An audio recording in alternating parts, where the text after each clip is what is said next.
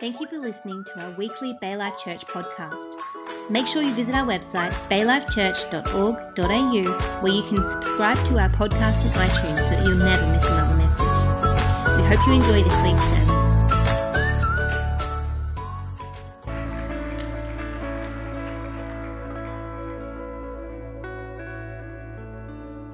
I'm really happy to throw out the program.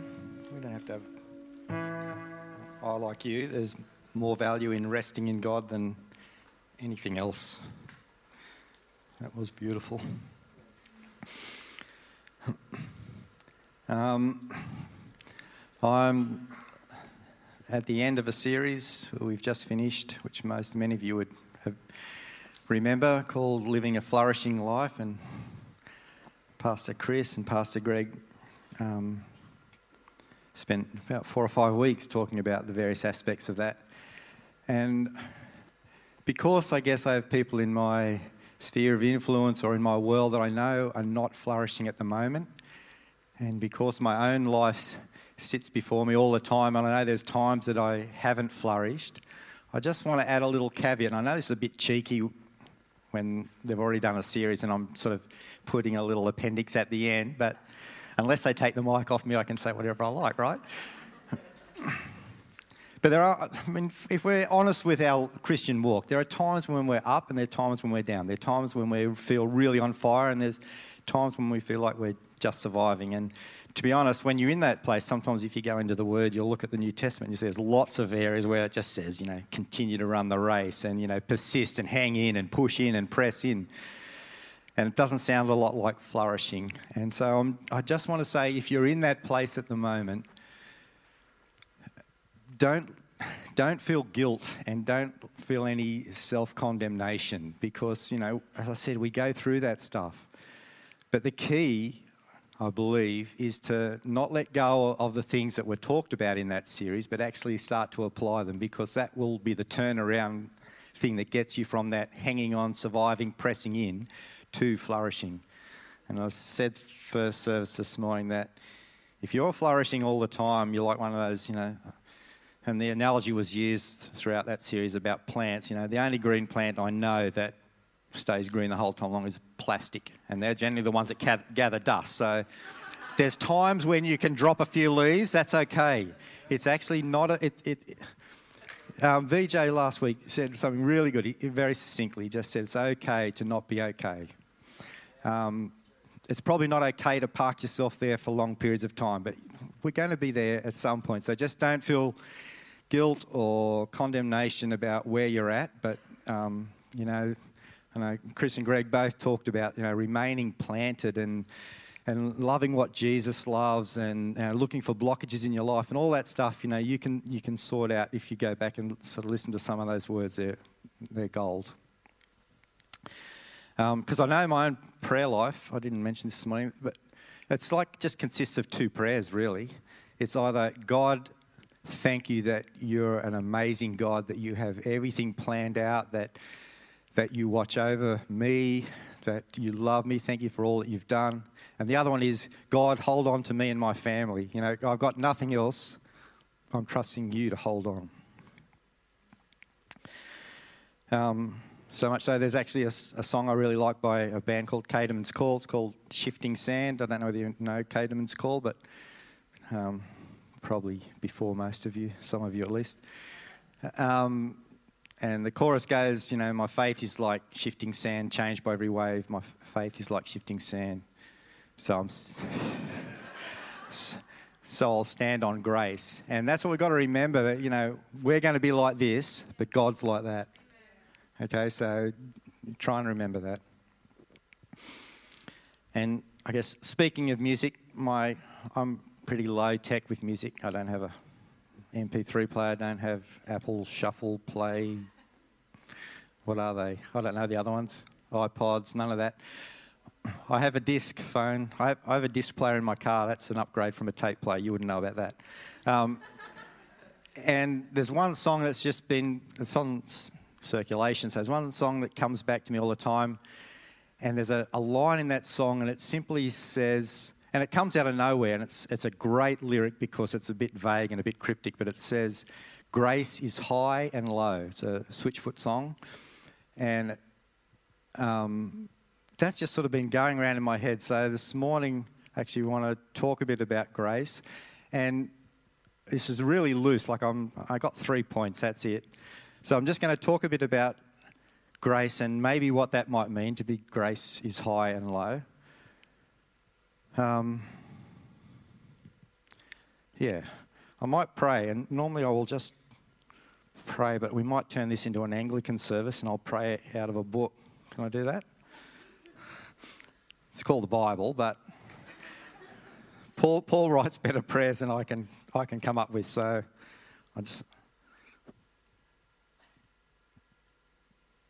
It's from Ephesians chapter 1. I'll, I'll, you know, if you were in one of those valley things that I was talking about and you don't think you're flourishing, just read Ephesians chapters 1 and 2 and you'll really work out what God thinks of you and where He's placed you and what He's done for you. But a couple of verses out of Ephesians as a prayer for us.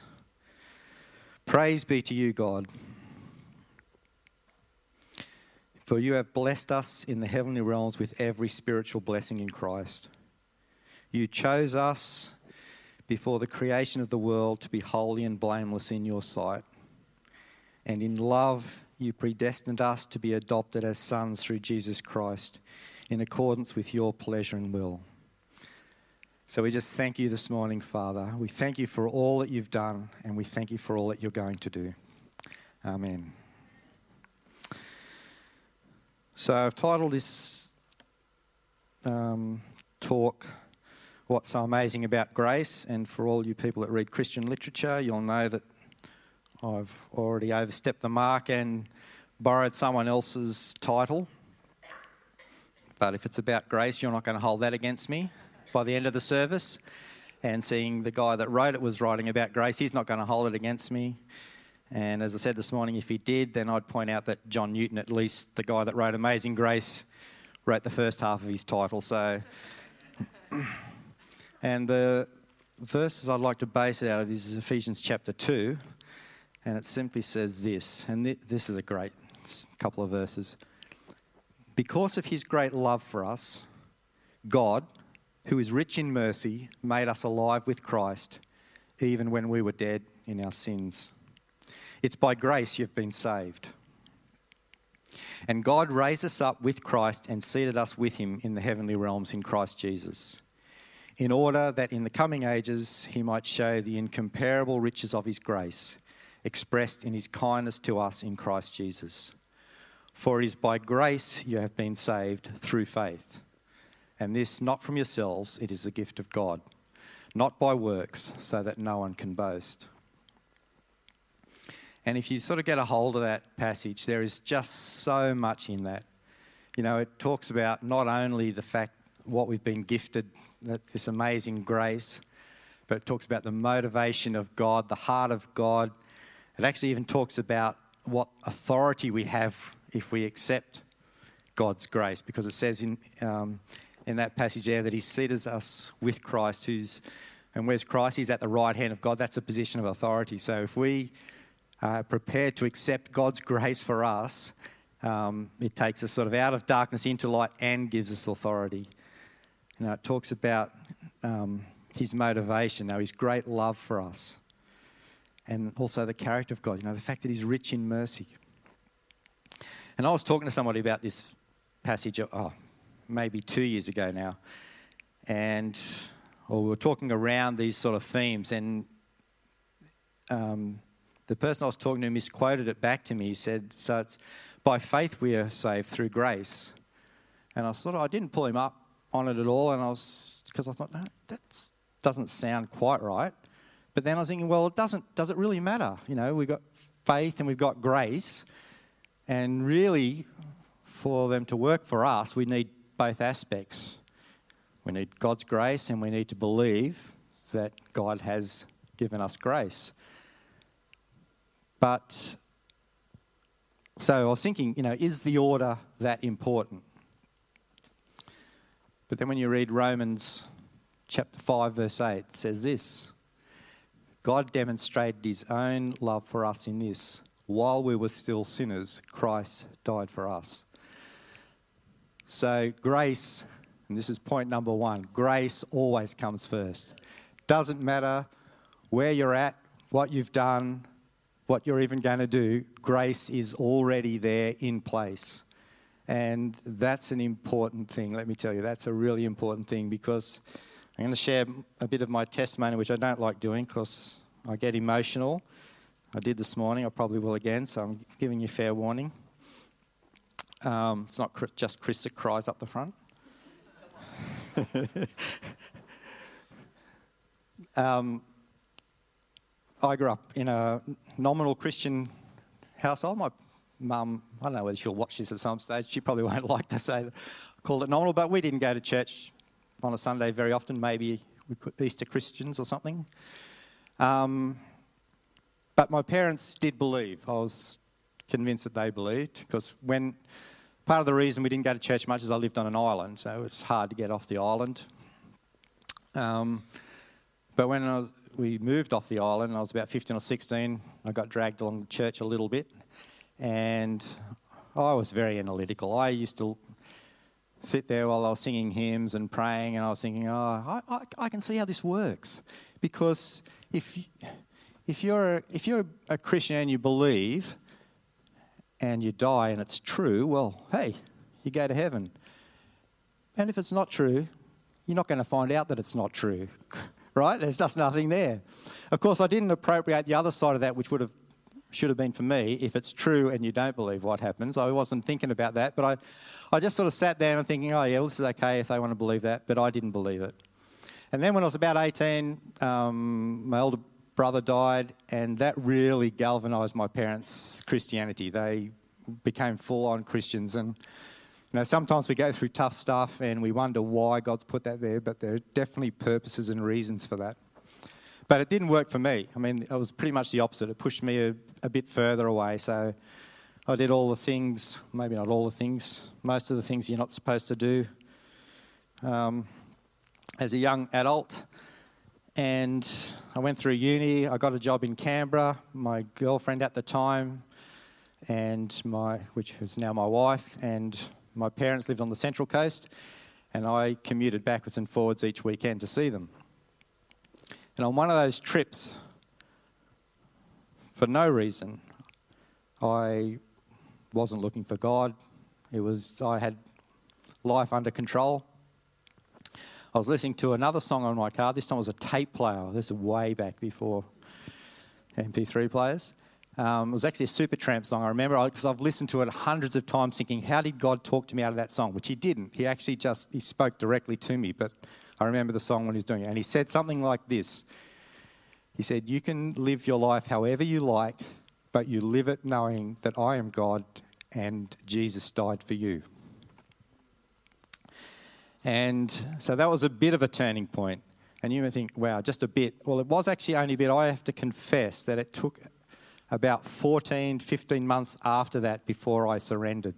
So I was pretty stubborn and steadfast in my ways. My lifestyle changed. I couldn't do the things I was doing without feeling a complete hypocrite because I did know that God existed. But it took about a, a little over a year before I was able to surrender and accept Jesus as my Lord and Saviour. And for that, it's taught me that grace always comes first. You don't have to be looking and seeking for grace already to be there. It's there. It's actually our job to believe it and to appropriate it or accept it. And the more I think about it, everything that God has for us, He's done. You know, when Jesus died on the cross, He said, It's finished. And He said that for a reason it's finished. Um, it, when you look right back in Genesis, actually, um, you know, what was the crowning glory of God's creation? It was us. But we get created last. I don't know if you thought about this at all. I was thinking about this the other day. He created everything else first. You think, well, why did he do that? If we, if we were the crowning glory, if we were what he, his focus was, it was so when Adam and Eve um, were created, they didn't have to worry about the air that they were breathing, the food that they were going to eat, the water they were going to drink. God had already put all that in place. And if you look through for every situation, for every circumstance, I really believe that God has already set that in place. His grace is already sufficient for us.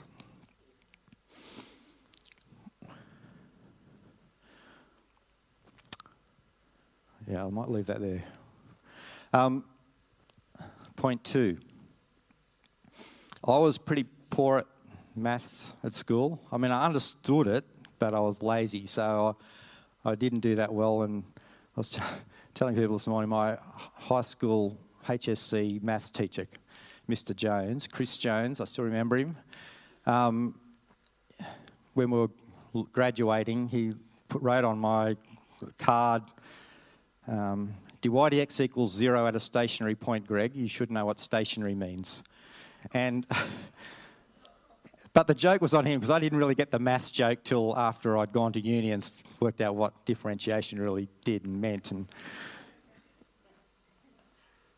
but what I've come to realise is that God is the master mathematician. I mean, you look at the way the universe, how we perceive the universe, and we've developed all these formula and criteria, you know, string theory and quantum mechanics to work out how the universities, how the uni- universe, and I said university, is unfolding.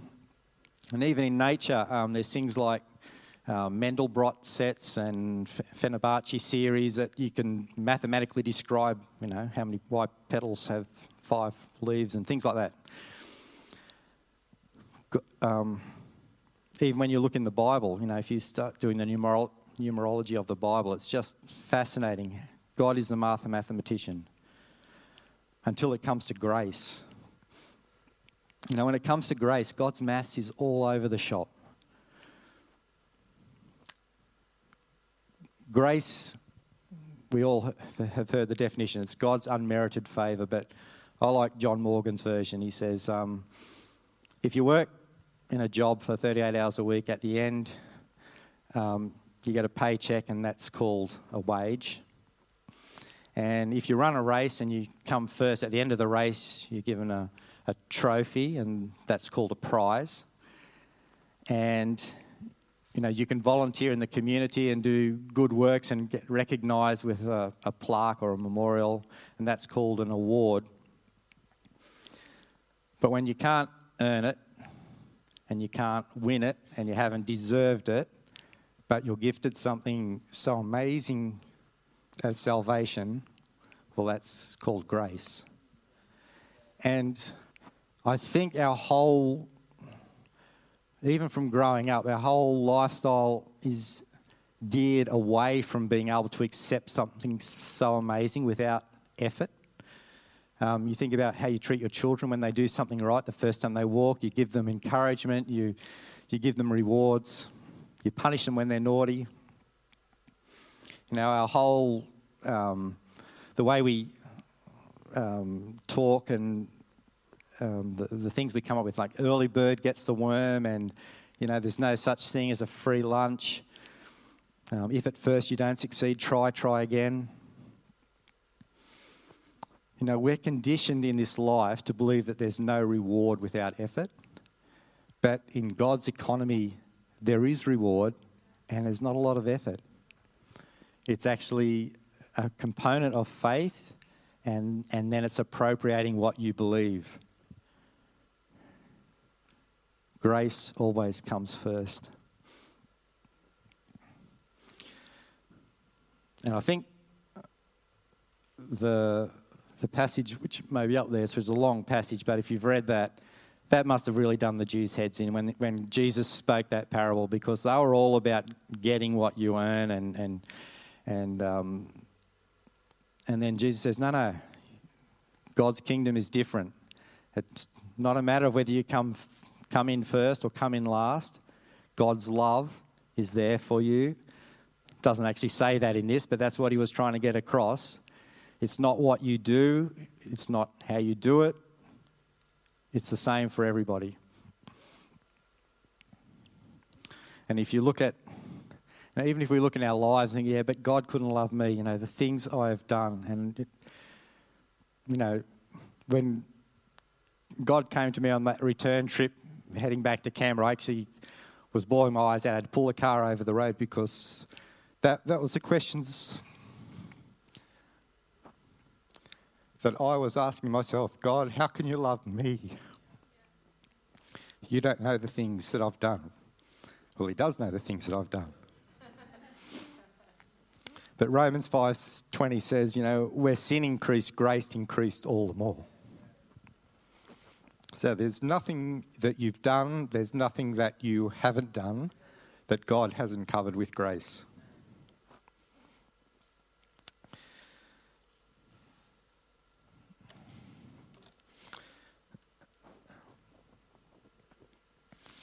And um, I think um, the author of um, that amazing hymn, Amazing Grace, John Newton, I mean, he, I think he discovered that as much as anybody else. I don't know whether you know the story of John Newton, but um, he didn't grow up the son of a clergyman and become a clergyman. He, he grew up the son of a seaman, and his father took him to sea at 11 because his mum had died. And then the, um, the English, the, the Royal Navy, um,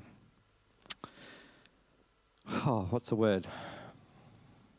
They basically, I read all these naval fiction books and I should know it.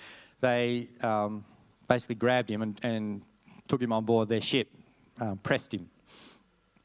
And so he tried to desert, so which he didn't succeed. So then they swapped him um, on a tra- uh, slave trading vessel, and he became a slaver. And he mastered slaving vessels um, for much of his life. And um, and then at one point, he uh, one of the vessels that he was a master of was sinking, and um, he prayed out to God, God, save me. And God did. But he continued to go on slaving. And then he got, a couple of years later, he got very sick. He was near death, and he cried out to God again, God, save me. God did.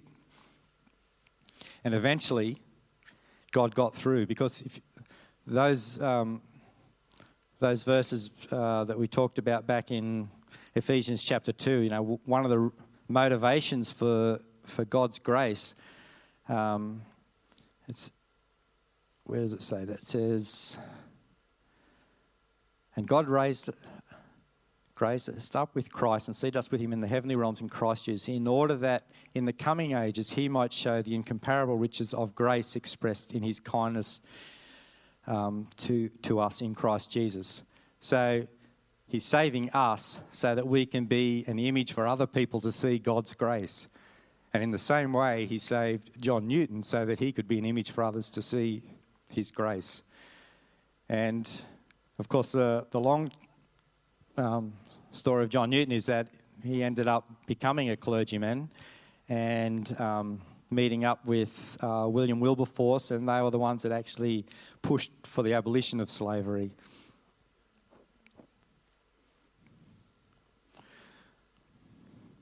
And the third point is simply this grace is high and low. That's a great lyric because it's so vague. You can make that mean whatever you want it to mean. And I, as I've been thinking about this, I, for me, I think it means that grace is high in that grace comes from God and grace is offered by God, and grace is low in that our responsibility is to show grace too. And there's a, a great parable in Matthew chapter 18. Um, Jesus always starts with the kingdom of heaven is like a king. And he wants to settle ac- accounts with his servant, so he brings this servant in who owes him, well, depending on which version you read, it's a lot of money. I've heard someone preach on this, and they basically said, you know, it's like your neighbour wins the lottery. He's won $10 million, and then he walks across the road and kicks your dog and busts down your door and gets you in a chokehold and says, Where's the $5 you owe? Basically, that's what this story is saying that this man owed the king an enormous unpayable debt and he begged to be forgiven. Actually, if you read the verses closely, it says, I will pay back everything. He had no concept of his debt. The king took pity on him and cancelled the debt and let him go. Then, when he goes out, he finds a servant that owes him a couple of dollars and beats him and says, Pay me back everything you owe. And there's just a couple of questions in this I think are worth noting. You know, why did the first servant go and start looking for the second servant? Now, I'd suggest that he never heard that the king said, Your debt is cancelled. In his mind, he was still thinking, I can repay this. I'm going to pay back everything I owe, because that was his mindset. I'll pay back everything I owe. But then, why did he demand the money from the, se- the second servant? Because he had no concept of how big his debt was. And I think sometimes we can go through life, I know I can, where you either don't appreciate that your debt has been cancelled or you don't appreciate the size of that debt. And sadly, and I put my hand up here, we can go out and um, do the same thing that this first servant did to the second servant. We can demand better of somebody else than we have been prepared to offer, offer ourselves. And there's actually a supplementary question in this as well. If you notice in that verse, there's actually no mention of the second servant being released from prison.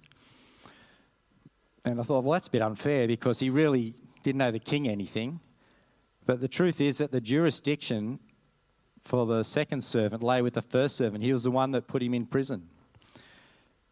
And sometimes, I don't know whether you appreciate this, but we can hold people captive by our level of unforgiveness and our level of no grace you know, I know I've heard it talked about a lot as, you know, it's like us swallowing the poison expecting someone else to get sick. But there is a component where we actually hold people down because we don't release them with the grace that we've already been shown ourselves.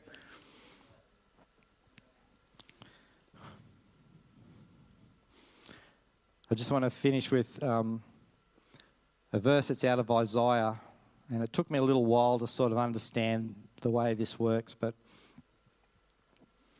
it just says, uh, Come, all you are thirsty, come to the waters.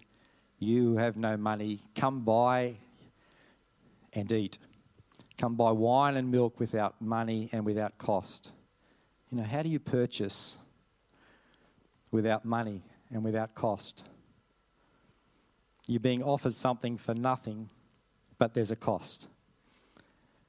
And I think this speaks so closely to the grace that we have been offered. It's not costing us anything, but it costs dearly.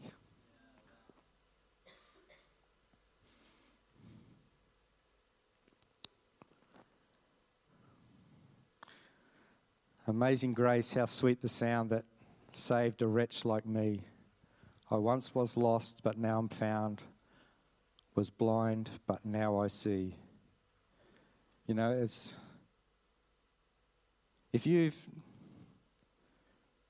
never accepted God's grace, firstly for salvation, but there's a whole lot of areas that His grace um, is, is made available for. You know, Paul says, you know, He's graced us with gifts, He's, he's graced us, yeah, just so much stuff. No amount of praying, no amount of reading your Bible, no amount of beating your head will win you that because it's already been won. It's there. It is simply a matter of accepting it by faith and appropriating it, taking it on board. And then hopefully, as we do that, we'll become grace filled people. And as He planned all along, that then we would be the image to the world of what He wants to project. Thanks, Greg.